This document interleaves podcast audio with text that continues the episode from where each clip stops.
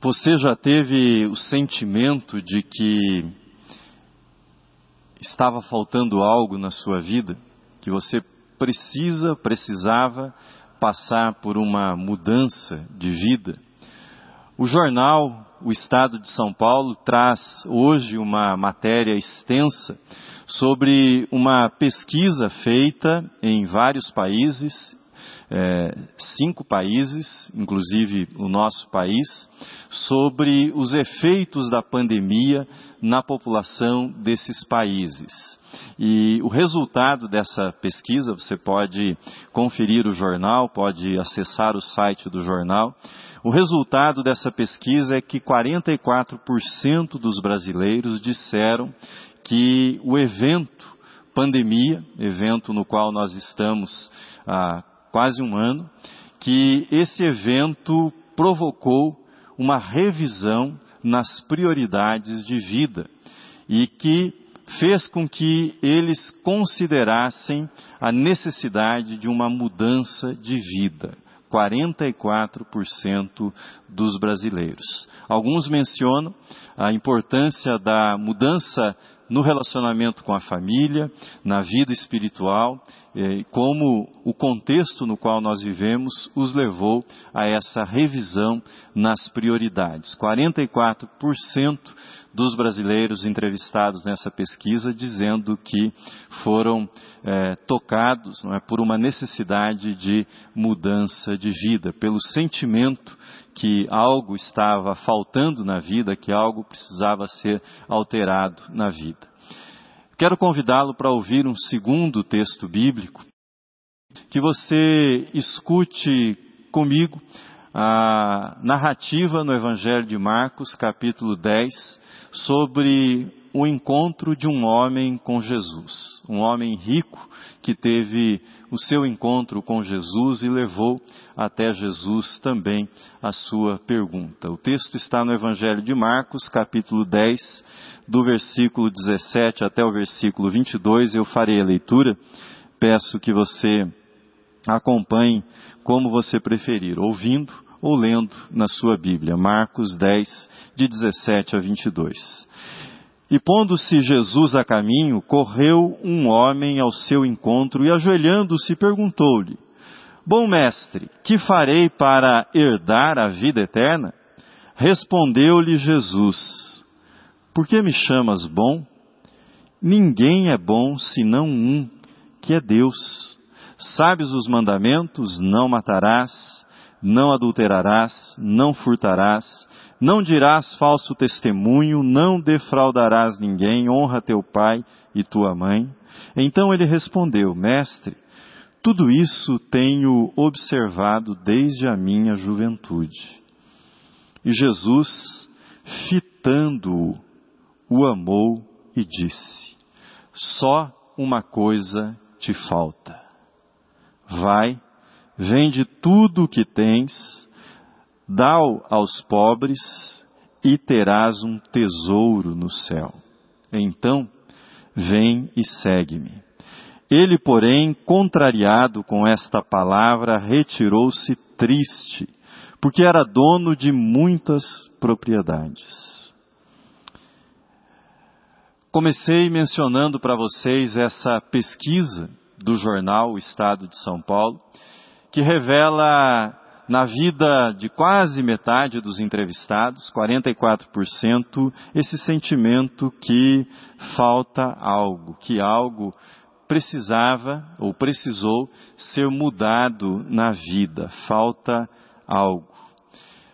Na verdade, essa insatisfação, ela estava adormecida em boa parte das pessoas e foi despertada, foi tocada pelo evento da pandemia da Covid-19. Mas trata-se de uma insatisfação profunda, uma insatisfação crônica, uma insatisfação que acompanha a nós seres humanos em diferentes épocas, mas principalmente nesta época que nós vivemos e que nós chamamos de mundo moderno. É uma espécie de inquietação que está em todas as pessoas, a inquietação que passa pelas seguintes questões ou sentimentos. Eu estou trabalhando, trabalhando muito, mas não estou vivendo. Ou eu estou consumindo coisas, mas não estou vivendo. Ou aquele sentimento de eu estou sendo o tempo todo jogado de um lado para o outro, envolvido com coisas que são urgentes, mas as coisas realmente importantes da minha vida, essas estão sendo deixadas de lado. Eu não estou tratando, considerando daquelas aquelas coisas que são verdadeiramente importantes na minha vida. Nós estamos respirando, vivos do ponto de vista biológico, mas do ponto de vista espiritual, da satisfação existencial, nós nos sentimos mortos, apesar da nossa condição biológica de vida. Não é por acaso que uma das figuras que é muito popular entre os jovens, entre aquilo que nós chamaríamos de cultura de massa, seja a cultura de massa do cinema, dos filmes, das séries, ou dos jogos, é, dos videogames, do, dos games. Um personagem que é muito popular e presente nesse tempo que nós vivemos é a figura do zumbi. Exatamente isso, talvez você ache estranho, mas é muito popular. A figura do zumbi, aquele que está na fronteira entre os vivos e os mortos, que fica perambulando num estado de sonolência, uma espécie de morto-vivo, aquele que anda, aquele que transita, que tem algum tipo de interação com os demais humanos, mas é um morto-vivo. A razão pelo fascínio dessa figura, né, dessa imagem na cultura popular, a meu ver, vem dessa percepção que nós temos hoje que nós não vivemos a vida que deveríamos viver. Que aquilo que nós estamos vivendo é menos do que Deus fez para que a vida fosse, para que a nossa vida fosse esse sentimento de que nós estamos no piloto automático, que nós estamos sendo consumidos, que a nossa vida está se deteriorando à medida que o tempo passa, embora nós estejamos ainda vivos. Você já não encontrou alguém que, diante do ritmo de trabalho, pare e num determinado momento diga: Isso não é vida. Isso que eu estou vivendo não é vida. Ou você já não encontrou alguém que, por conta de brigas conjugais, de conflitos familiares, muitas vezes também diga exatamente isso: isso não é vida. Ninguém pode viver desse jeito. Ou alguém que, dependente químico, viciado em drogas, num momento de lucidez, cai em si e diga: isso não é vida. Eu sou um morto-vivo, eu estou me destruindo, a minha vida está sendo consumida. Essa percepção de que a vida pode se desviar do rumo e aquilo que deveria ser vivido na sua plenitude se torna uma caricatura terrível do que foi o planejado por Deus, do que foi estabelecido por Deus para nós. É mais ou menos como se alguma coisa dentro de nós gritasse e nos dissesse: a vida é mais do que isso. A vida é muito mais do que isso. Não se conforme com isso que você está vivendo, porque isso é viver na condição de morto-vivo, na condição de um zumbi. Deus fez a minha vida para algo diferente, melhor, mais satisfatório, mais sintonizado com a vontade dele, em comunhão com a criação, com aquilo que está ao nosso redor, aquilo e aqueles que estão ao nosso redor. O texto que nós lemos esse encontro do moço com Jesus, é uma das joias do Novo Testamento, é uma das preciosidades das Escrituras a respeito desse tema da vida. É um texto breve, é um texto profundo, um diálogo rápido entre o homem rico e Jesus, um diálogo extremamente esclarecedor. O jovem se aproxima de Jesus e pergunta o que é que ele deveria fazer para herdar a vida eterna. Pelo diálogo percebemos que ele é rico, que ele é piedoso, que ele está genuinamente interessado em conhecer a Deus, que ele deseja conhecer a Deus, e ele se aproxima de Jesus e faz então essa pergunta. E Jesus responde para ele com aquilo que nós chamamos de segunda tábua dos mandamentos da lei, ou seja, os mandamentos que dizem respeito ao próximo. E o homem, sem modéstia alguma, ele afirma que ele já tem observado aquilo desde a sua juventude, que ele segue aqueles mandamentos, que ele observa a cada um daqueles mandamentos. E ele pergunta para Jesus: O que me falta ainda? O que é que me falta? O que é que eu preciso ainda. Ele sabia que faltava, ele sabia que faltava aquilo que era essencial na sua vida, para que a sua vida fosse uma vida de plenitude no presente e no porvir. Alguns comentários breves sobre o tema da riqueza nesse texto, porque é um tema que sempre suscita dúvidas, sempre suscita perguntas quando esse texto é lido. Primeiro, esse texto não é uma lei genérica a respeito de riqueza. Quando eu digo uma lei genérica a respeito de riqueza, eu tenho em mente o seguinte: não é um texto que está nos ensinando algo mecânico sobre distribuição de renda que se aplique exatamente a todas as pessoas, literalmente da forma como se encontra nesse texto. Mas ele nos fala de uma busca, a busca do coração humano e o papel que a riqueza desempenha, principalmente quando a riqueza se torna um obstáculo para o encontro com Deus. Em segundo lugar, esse texto, o ensino sobre riqueza, ele deve ser extraído do conjunto do Novo Testamento, levado em consideração esse texto e outros textos, né? e não somente de um único texto como esse. E no conjunto do Novo Testamento, o que é condenado não é a riqueza em si.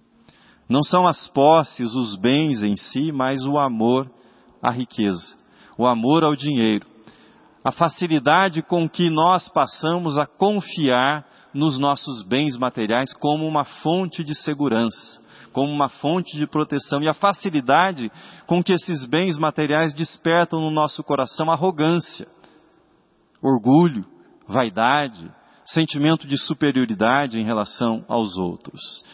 É contra isso que a Bíblia e o Novo Testamento, o Antigo Testamento e Novo Testamento eh, alertam o tempo todo. E em quarto lugar, no conjunto do Novo Testamento fica claro que a riqueza, ela é uma bênção. É uma bênção para aquele que a possui, se transformada em bênção para a vida dos outros.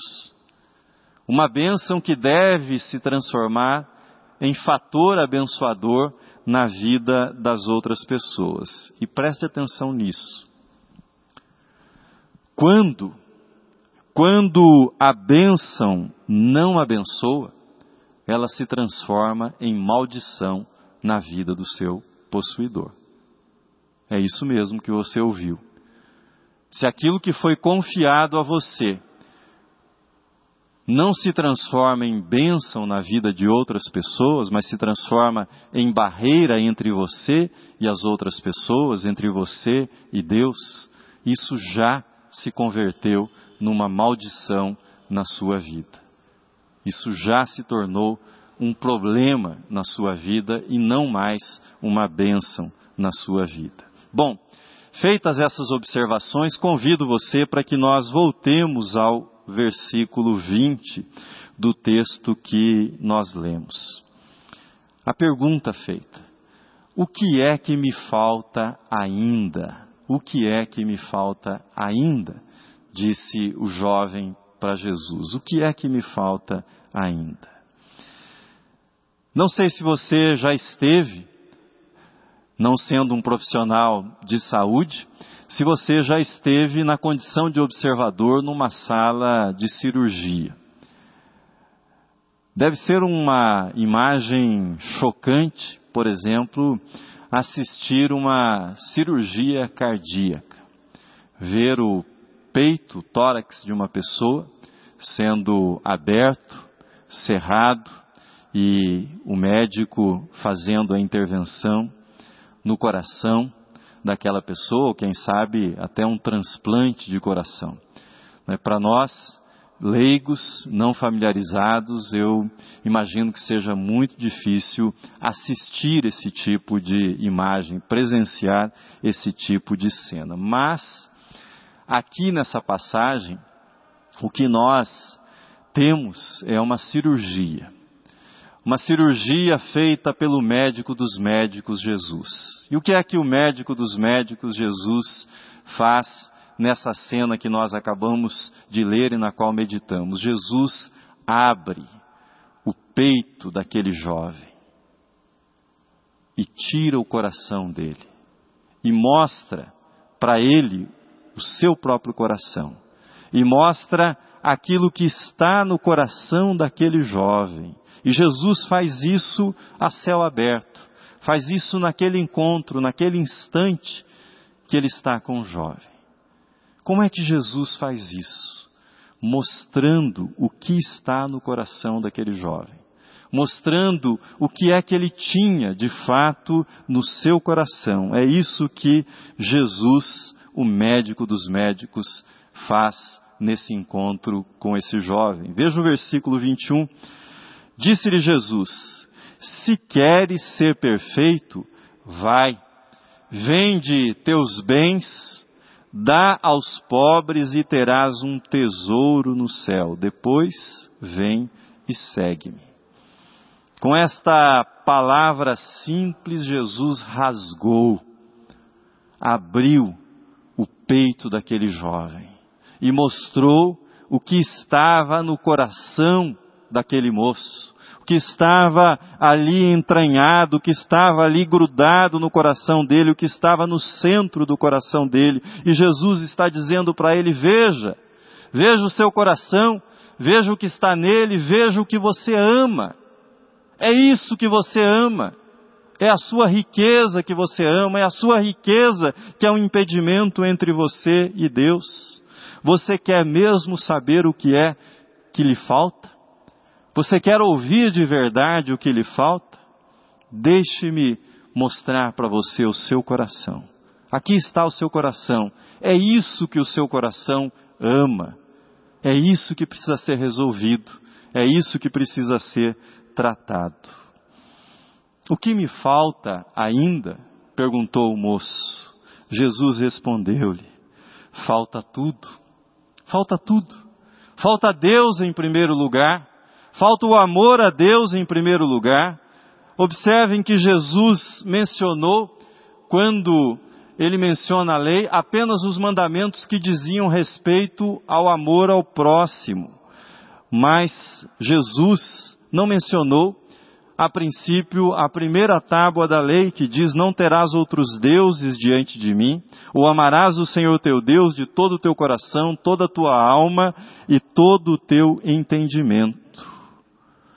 Como o jovem não caiu em si, com esse diálogo com Jesus na primeira parte, quando Jesus menciona a lei, como ele não percebeu o que lhe faltava, Jesus então abriu-lhe o coração, mostrou-lhe o que estava no próprio coração e lhe disse: Vai, vende os teus bens e dá aos pobres e terás um tesouro no céu. Depois depois você pode voltar e pode me seguir quando Deus estiver em primeiro lugar no seu coração e não a sua riqueza. A resposta do homem foi: registrada no versículo 22. Retirou-se triste por ser dono de muitas propriedades. O que é que me falta ainda? Pergunta daquele jovem. Faltava para ele aprender a diferença entre possuir os bens e ser possuído pelos bens. Entre usar os bens como uma bênção e se deixar devorar pelos bens que possui. Faltava a ele aprender a diferença entre ter muitas propriedades, entre ser o guardião de muitas propriedades e não ser o proprietário da própria vida, reconhecer que a sua vida pertence a Deus.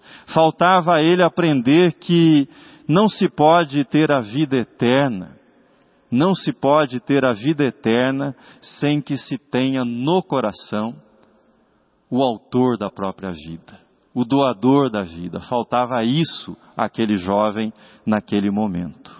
Faltava a ele aprender que a vida eterna não é uma questão de fazer algo para Deus, não é uma questão de obras para Deus, mas de pertencer a Deus, de entregar-se a Deus sem reservas, de entregar-se a Deus sem medo, com confiança, numa completa doação. Que me falta ainda? perguntava o moço. Faltava o principal. Faltava a entrega do coração. Faltava a entrega do centro executivo da vida, da sala de comando que nós chamamos de coração. A doação dos bens aos pobres era o meio, era o meio que Jesus identificou e era aquilo em que Jesus precisava tocar para mostrar o estado do coração daquele jovem. O que me falta ainda? perguntava o moço. Faltava-lhe descobrir qual é o verdadeiro tesouro. Onde é que está o verdadeiro tesouro? Mas acho que isso já é suficiente sobre esse moço. Vamos deixá-lo agora nas páginas da Bíblia e vamos vir aqui para o nosso tempo e conversemos sobre nós, sobre o que nos falta, sobre a nossa vida. Se você fizer essa pergunta que Jesus recebeu do jovem, se você fizer para você, o que é que me falta ainda? Como é que Jesus lidará com você? Ele abrirá também o seu peito, tomará em suas mãos, como médico dos médicos, o seu coração, e ele vai lhe mostrar o que é que falta para você. Talvez falte para você perdoar alguém, Talvez falte para você varrer com a ajuda do Espírito Santo alguma mágoa, algum ressentimento que está incrustado no seu coração. Talvez falte para você renunciar a algum ídolo que tem dominado a sua vida.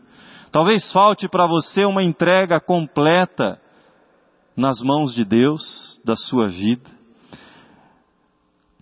Talvez falte para você arrepender-se de algum pecado que está bem guardado, talvez guardado a sete chaves em algum lugar da sua vida. Talvez lhe falte mostrar, Jesus mostrar para você que Deus precisa ser Deus na sua vida. Deus não é um auxiliar, um ajudante, Ele é o centro da nossa vida, Ele é o Senhor da nossa vida. Nele nós vivemos, nele nós movemos, nele nós respiramos, escreveu o apóstolo Paulo em Atos dos Apóstolos. Termino. Diz o texto que Jesus, fitando aquele moço, fitando o amou. Jesus olhando para ele, o amou. O moço foi embora triste porque era dono de muitas propriedades. Além de saber o que lhe falta, que falta para você, você precisa saber E essa é a boa notícia, Evangelho é boa notícia, essa é a boa notícia para você. Você precisa saber o que não falta para você. Não falta o amor de Jesus. Há um belo e antigo hino que diz seu maravilhoso olhar. Se você está há muito tempo na igreja, você vai se lembrar desse hino, seu maravilhoso olhar, falando do olhar de Jesus. Jesus olhou para aquele moço com esse olhar maravilhoso. Para o moço, para que ele soubesse que não faltava amor. Não faltava amor e não faltará amor da parte de Jesus para acolhê-lo, para abraçá-lo, para recebê-lo quando você renunciar aquilo que tem sido uma barreira entre você e Deus. Pode ser a riqueza, pode ser a falta de perdão, pode ser, podem ser os seus medos, podem ser os seus ressentimentos, podem ser os seus traumas, não sei. Jesus sabe. E ele olha amorosamente para você nessa noite e ele diz: venha, venha, não falta, não faltará jamais amor. Jamais faltará amor para que você seja recebido no reino. Que Deus o abençoe, que Deus o ajude e que você tenha nessa noite esse maravilhoso olhar de Jesus na sua vida. Amém.